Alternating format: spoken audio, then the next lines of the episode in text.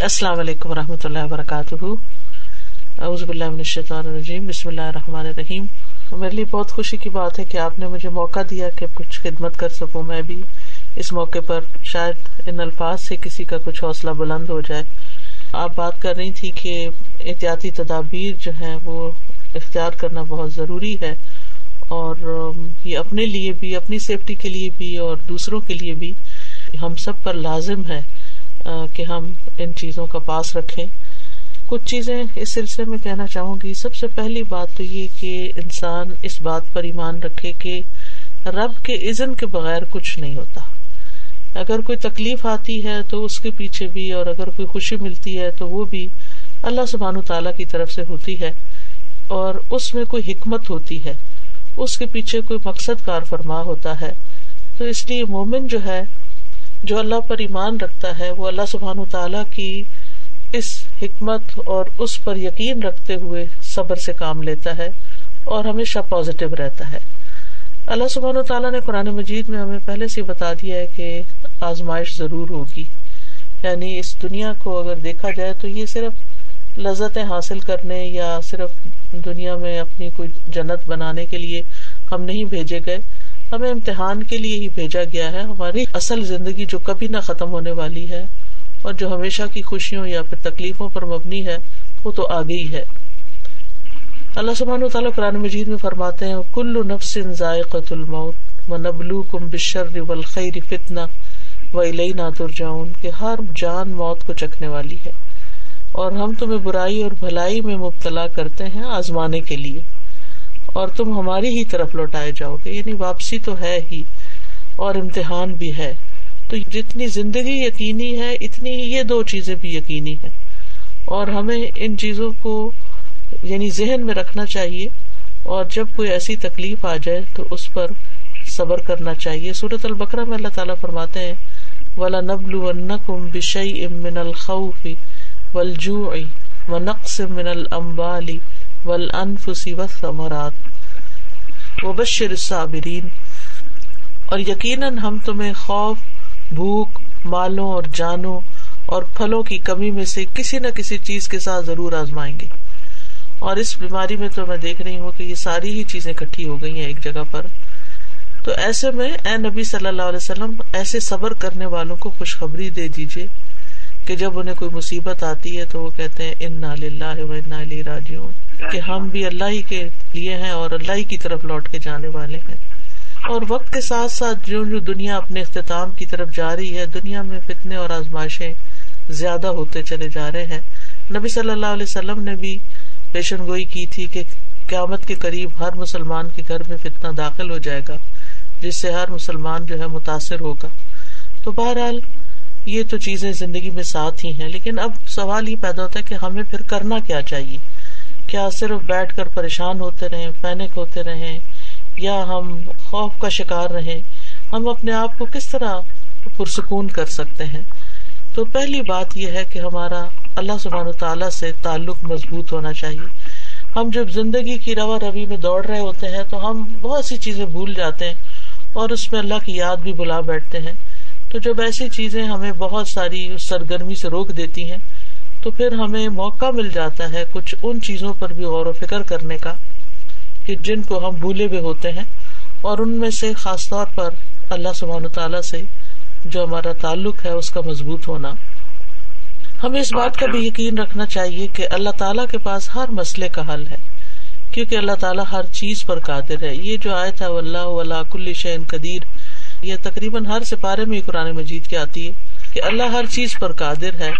ہر طرح کا نفع نقصان جو ہے وہ اللہ سبحان و تعالیٰ کے ہاتھ میں ہے اور قرآن مجید میں آتا ہے کہ اگر اللہ مجھے کوئی تکلیف پہنچانے کا ارادہ کر لے تو کیا وہ اس تکلیف کو دور کر سکتے ہیں؟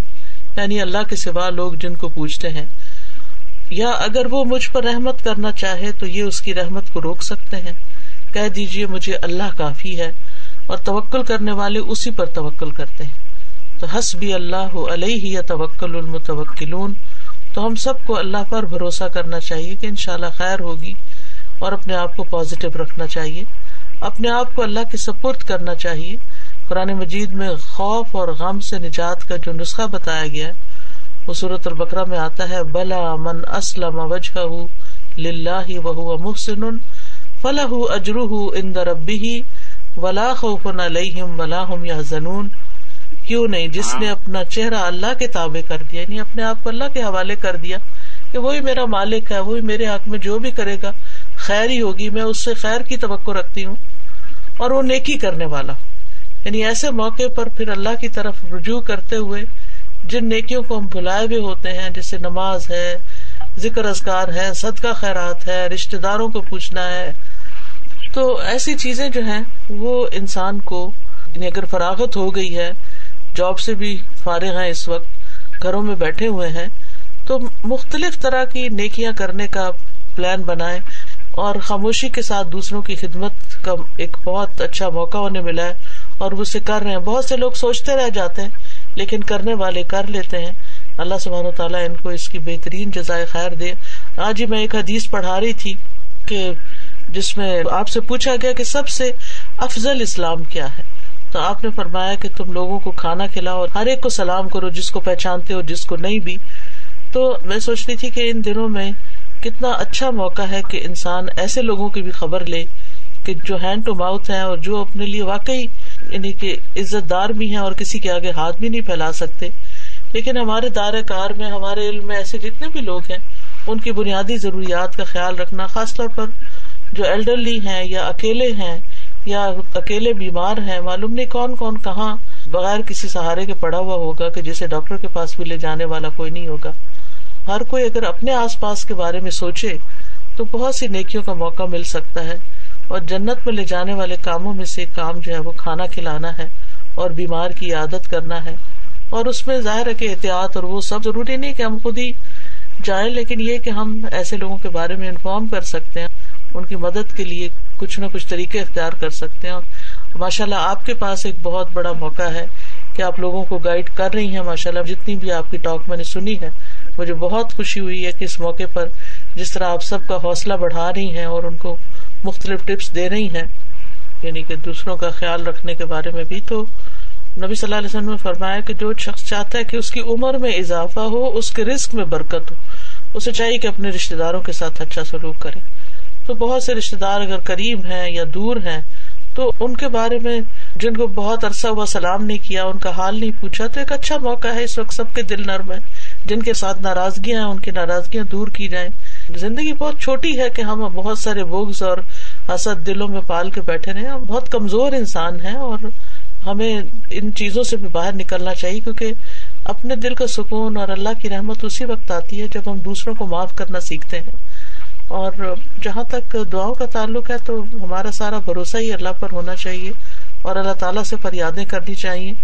صورت رحمان میں آتا ہے یس منف سماوات کل یومن ہو فیشان اسی سے مانگ رہے ہیں جو کوئی آسمانوں میں اور زمین میں ہر دن وہ ایک نئی شان میں ہے۔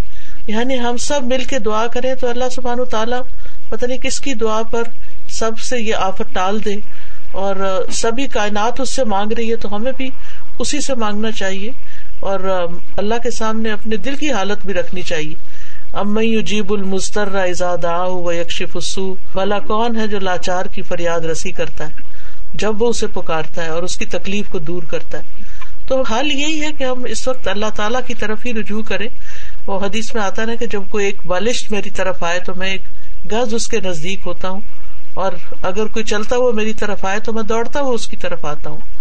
تو کس طرح اللہ تعالیٰ نے قوم یونس سے عذاب کو ٹال لیا تھا اور پھر ہمیں ساتھ ساتھ اللہ سے بھی اچھا گمان رکھنا چاہیے اور اس کے اچھے اچھے ناموں کے ساتھ اس کو پکارنا چاہیے اور اس بات کی تمنا کرنی چاہیے کہ زندگی تو جو ہے اور موت کا وقت بھی لکھا ہوا ہے کہ ایمان کے ساتھ ہی خاتمہ ہو اور اس کے لیے ضروری ہے کہ ہم جو وقت اور مہلت ہمیں ملی ہے اس میں اپنی عبادات کی طرف توجہ کریں اور اس کے لیے ضرور وقت نکالیں خالی پریشان ہونے سے تو مسائل حل نہیں ہو سکتے۔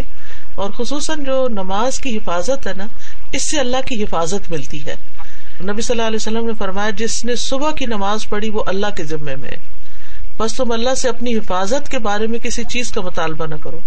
مطلب یہ ہے کہ ہمیں نمازوں کے ذریعے مدد حاصل کرنی اللہ کی۔ یا لذین امن استعین بصبری وسلات ان اللہ صابرین اے لوگ جو ایمان لائے ہو، صبر اور نماز سے مدد طلب کرو۔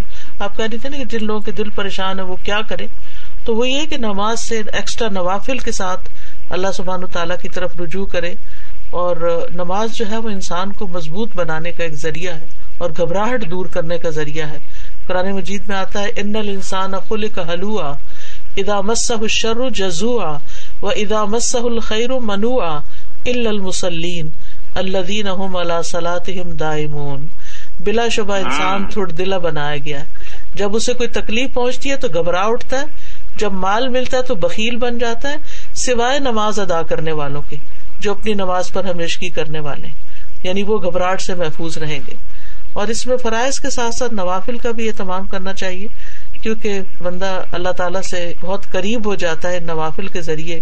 اور ہو سکے تو رات کا قیام جو ہے تحجد کی بھی توفیق اللہ دے تو اس کا بھی اہتمام کرنا چاہیے۔ اور اس کے لیے اگر آدھا گھنٹہ بھی یا ایک گھنٹہ بھی پہلے اٹھ جاتے ہیں تو کچھ بھی نوافل پڑھ کے اللہ تعالیٰ سے استغفار کیا جائے، کیونکہ جو رات کی نماز ہے، یہ برائیوں کا کفارہ ہے اور لا علاج مرض سے شفا بھی ہے۔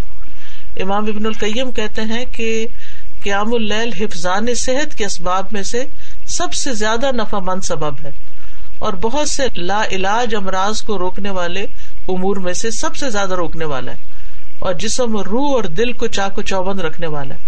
تو اگر ہم تھوڑی سی نیند قربان کر لیں تو اس کے جو بینیفٹس ملنے والے ہیں وہ کتنے زیادہ ہیں۔ رات کو کوشش کرے کہ جلدی انسان سو جائے اور پھر صبح اٹھ کر اپنے رب کو پکارے، آہوزاریاں کرے۔ تو رب ضرور دعائیں سننے والا ہے۔ اس کے ساتھ ساتھ قرآن مجید جو ہے وہ شفا ہے۔ اور قرآن سے تعلق میں اضافہ کرنے کی ضرورت ہے۔ ضلع من القرآنی ماں ہوا شفا ام رحمت المنین ہم قرآن کے ذریعے سے وہ چیز نازل کرتے ہیں جو مومنوں کے لیے شفا اور رحمت ہے۔ ایک خاتون جو حضرت عائشہ کو دم کر رہی تھی تو آپ صلی اللہ علیہ وسلم نے فرمایا کہ قرآن مجید کے ساتھ اس کا علاج کرو۔ تو اگر ہم قرآن کی تلاوت کریں یا اس کو سمجھ کر ان دنوں میں پڑھیں یا بہت کچھ آڈیو میں بھی ہے یو ٹیوب پر ہے قرآن کی تفسیر سنیں اور کوشش کرے کہ جتنا دن یہ لاک ڈاؤن ہے اس میں ہم ایک دفعہ پورے قرآن سے گزر جائیں۔ تو آپ دیکھیں گے کہ لازمی طور پر آپ کی اپنی پرسنل لائف میں بھی ایک بہتری آئے گی۔ اور دل کی حالت تو یقیناً بدلے گی، کیونکہ قرآن جو ہے وہ نبی صلی اللہ علیہ وسلم کے دل پر نازل ہوا تھا اور دلوں کی غذا اسی میں ہے اور دنیا اور آخرت میں نجات کا ذریعہ بھی قرآن ہے۔ ہم اور غم دور کرنے کا ذریعہ بھی یہی ہے۔ اس کے علاوہ یہ کہ اٹھتے بیٹھتے تسبیحات کریں اور تسبیحات جو ہے وہ غم سے نجات کا ذریعہ خصوصاً آیت کریمہ کا پڑھنا، لا الہ الا انت سبحان کا انی کنت من الظالمین۔ تو یہ بچاؤ کا ذریعہ بھی ہے اور غم دور کرنے کا بھی۔ اور اس کے علاوہ استغفار کی کثرت ہونی چاہیے۔ استغفار سے اللہ تعالیٰ کا عذاب نہیں آتا، کیونکہ جب تک بندہ استغفار کرتا ہے، اللہ تعالیٰ کی ناراضگی سے محفوظ رہتا ہے۔ اور پھر یہ ہے کہ بیماری کا علاج جو ہے، وہ دوائیاں بھی ہیں اور اس کے ساتھ ساتھ استغفار بھی ہے۔ اور اسی طرح یہ ہے کہ بیماری کا مذاق اڑانے یا پھر طرح طرح کے لطیفے بنانے سے بہتر ہے کہ انسان سنجیدگی سے صرف اپنے لیے نہیں بلکہ سب کے لیے خیر خائی کرے اور سب کے لیے دعا کرے یعنی اپنی توبہ کی تجدید کرتے ہوئے اور اخلاص کے ساتھ اور پوری توجہ کے ساتھ اور گریا ازاری کے ساتھ اور، پھر یہ کہ حفاظت کی دعائیں جو ہے ہماری ایک ایپ ہے ایا کا اس میں حفاظت کی دعائیں ہیں، صبح شام کی دعائیں ہیں۔ اور ابن القیم کہتے ہیں کہ صبح شام کے جو ازگار ہیں، یہ زیرا کی طرح ہے جیسے دشمن کے حملے سے بچنے کے لیے لوگ زیرا پہنتے تھے، تو ایسے ہی ہے جیسے پورا فل فلیج اپنے اوپر شیلٹر لے لیا ہے۔ اور صبح شام جو ہے معوضتین پڑھے کلو زبر رب الفلق کلو زبر رب الناس۔ اور بسم اللہ لا يضر اسمه شيء في الارض ولا في السماء وهو السميع العليم پھر عافیت کی دعا مانگتے رہے اللہ تعالیٰ سے۔ اور ناگہانی آفتوں سے حفاظت کی دعائیں۔ یعنی بے شمار دعائیں ہیں جو بہت اوتھینٹک ہیں اور خود نبی صلی اللہ علیہ وسلم نے سکھائی ہیں اور ظاہر آپ جو سکھاتے تھے وہ وہی الہی کی روشنی میں ہی ہوتا تھا۔ اور یا حیو یا قیوم برحمتی کا استغیث یعنی جب دل گھبرائے پھر رات کو سوتے وقت دعا پڑھ کے سوئے اور خوف سے بچنے کا طریقہ تو یہی ہے کہ انسان اپنے فرائض ادا کرے، ذکر ازکار کرے اور پھر اس کے ساتھ ساتھ صدقہ خیرات کا بھی بہت اہتمام کرے۔ کیونکہ صدقہ جو ہے یہ بلاؤ کو ٹالتا ہے۔ صرف ہم اپنے بارے میں نہ سوچیں، بلکہ اوروں کے لیے بھی سوچیں اور خصوصاً جو ضرورت مند اور محتاج لوگ ہیں اور نیک اعمال پر مداومت اختیار کرے پھر یہ جو آپ نے کہا نا کہ احتیاطی تدابیر، تو اس میں یہ ہے کہ گھر کو لازم پکڑے اور پھر ہمارا دین تو ہمیں یہ سکھاتا ہے کہ اول العمر جو ہے یا جو لیڈرز ہیں جو صحیح بات ہے ان کی وہ ماننا ہمارے اوپر لازم ہے۔ قرآن مجید میں آتا ہے عطی اللہ و عطی الرسول و اول العمر من کو کہ اللہ کی اطاعت کرو رسول کی اطاعت کرو اور جو تمہارے ذمے دار ہیں ان کی اطاعت کرو۔ تو جتنی کم موومنٹ ہوگی اتنا ہی بہتر ہوگا۔ سوائے شدید ضرورت کے گھر سے نہ نکلے اس کے بارے میں نبی صلی اللہ علیہ وسلم کی تعلیم بھی ملتی ہے۔ کہ جب فتنوں کا زمانہ ہو تو آپ نے فرمایا کہ اپنے آپ کو اور اپنے ہاتھ کو قابو میں رکھنا اور اپنے گھر کے اندر رہنا اور یہ نجات کا راستہ ہے۔ اقبا بن عامر کہتے ہیں کہ اللہ کے رسول نجات کس میں ہے؟ آپ نے فرمایا اپنی زبان کو اپنے قابو میں رکھو، تمہارا گھر تمہیں کافی ہو اور اپنے گناہوں پہ رو۔ تو یہ تین کام جو ہے وہ ہمیں کرنے کی ضرورت ہے۔ اور اس کے علاوہ یہ ایک اپنی تہارت کا خیال وزو کا، ہاتھ دھونے کی تو بات بار بار ہوتی ہے۔ سینیٹائزر بھی استعمال ہوتے ہیں۔ لیکن جو بندہ پانچ وقت وزو کرتا ہے، اچھی طرح ناک صاف کرتا ہے اور ہاتھ پاؤں سارا کچھ دھوتا ہے، منہ وغیرہ، تو بہت ساری مصیبتوں اور شر سے ویسے ہی بچ جاتا ہے۔ ہر نماز کے لیے تازہ وزو کریں۔ رات کو سونے سے پہلے ہو سکے تو وزو کر کے سوئیں۔ پھر اسی طرح یہ ہے کہ وزو جو ہے، یہ نفسیاتی علاج بھی ہے۔ یعنی صرف یہ ظاہری صفائی کا ذریعہ نہیں ہے، بلکہ ہمارے جو اندر کی گھبراہٹ اور بے چینی ہے، اس کو بھی یہ دور کرتا ہے۔ پھر اسی طرح یہ ہے کہ ہاتھوں کی صفائی کا خاص طور پر خیال رکھے اور برتنوں کی صفائی۔ نبی صلی اللہ علیہ وسلم نے برتن میں سانس لینے سے منع کیا ہے، اس میں پھونک مارنے سے منع کیا ہے۔ اگر ہم ان چھوٹی چھوٹی سنتوں پر ہی عمل کریں تو بہت سی بیماریوں، خرابیوں سے ویسے ہی بچ جائیں۔ ایک اور بڑی اہم بات بتانا چاہوں گی کہ آپ صلی اللہ علیہ وسلم نے رات کو برتن ڈھانپ کے رکھنے کا حکم دیا ہے۔ آپ نے فرمایا برتن ڈھانپ دیا کرو، مشکیزوں کے منہ باندھ دیا کرو۔ کیونکہ سال میں ایک رات ایسی بھی آتی ہے جس میں وبائیں اترتی ہیں۔ وہ ایسے برتن پر جسے ڈھانپا نہ گیا ہو یا مشکیزا جس کا منہ نہ باندھا گیا ہو گزرتی ہیں اور اس میں داخل ہو جاتی ہیں۔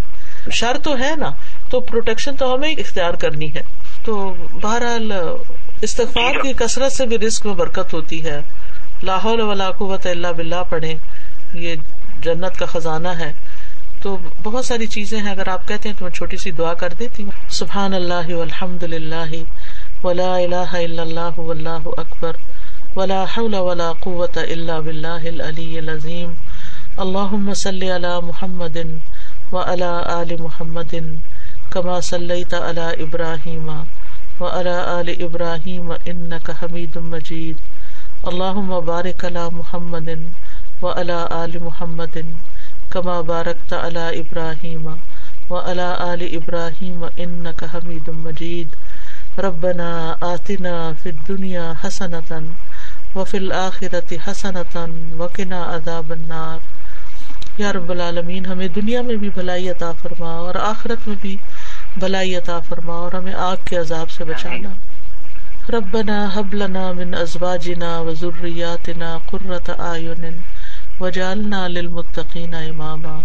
اللہ ہمیں اپنی اولادوں اور ازواج سے آنکھوں کی ٹھنڈک عطا فرما اور ہمیں متقین کا امام بنا۔ ربنا لا تؤاخذنا ان نسینا او اخطانا۔ ربنا ولا تحمل علينا اسرا كما حملته على الذين من قبلنا۔ ربنا ولا تحملنا مالا طاقت لنا۔ یا اللہ ہم پہ وہ بوجھ نہ ڈال۔ جس کو اٹھانے کی ہم میں ہمت، طاقت نہیں ہے۔ وخر لنا ورحمنا انت مولانا فنصرنا للقوم الكافرین۔ یا حیو یا قیوم، برحمتک نستغیث۔ یا اللہ، ہم تیری رحمت کی فریاد کرتے ہیں۔ اللہ، تو ہم سب پر پوری دنیا پر اپنی رحمت نازل فرما۔ سب پر اپنی برکت نازل فرما۔ سب کی پریشانی دور فرما۔ ان نقالا کل شعین قدیر۔ اللہ، تو ہر چیز پہ قدرت رکھتا ہے۔ یا اللہ، تیرے لیے تو ایک کلمہ کن کہنا ہے۔ اور اس سے ساری تکلیفیں دور ہو جاتی ہیں۔ یا رب العالمین، تو ہم سب کی اس تکلیف کو، پریشانی کو اور دیگر پریشانیوں کو بھی دور فرما۔ یا اللہ، جو اپنے رسک روزی کی طرف سے پریشان ہے ان کی پریشانی دور فرما۔ جو بیمار ہیں، انہیں صحت عطا فرما۔ یا اللہ، جو دل کی تنہائی اور وحشت کا شکار ہے ڈپریشن کا شکار ہے ان کی تکلیفیں دور فرما۔ یا رب العالمین، اس وبا کو ٹال دے۔ یا اللہ، تو اس کو اٹھا لے۔ یا رب العالمین، سب کی زندگی کو آسان کر دے۔ یا اللہ تو تو آسانیاں دیتا ہے، یا اللہ تو ہم سب کو معاف کر دے۔ یا اللہ تو اگر ہم سے ناراض ہے تو ہم سے راضی ہو جا۔ اللہ ان کا افو تو حب الفاف انا اللہ تعالیٰ تو افوب ہے، معاف کرنے والا ہے۔ معاف کرنا تجھے پسند ہے۔ یا اللہ تو ہم سب کو معاف کر دے۔ یا رب العالمین، تو ہمارے اولادوں کو، ہمارے رشتے داروں کو، دوستوں کو، احباب کو، سب کو اس مصیبت سے نجات عطا فرما۔ ربنا تقبل منا۔ ان کا انت سمیع العلیم و تب علینہ ان کا انت التواب الرحيم. وصلى اللہ تعالى علی خیر خلقه محمد و علی علیہ و اله و اہل بیتی اجمعین برحمتك یا ارحم الراحمين.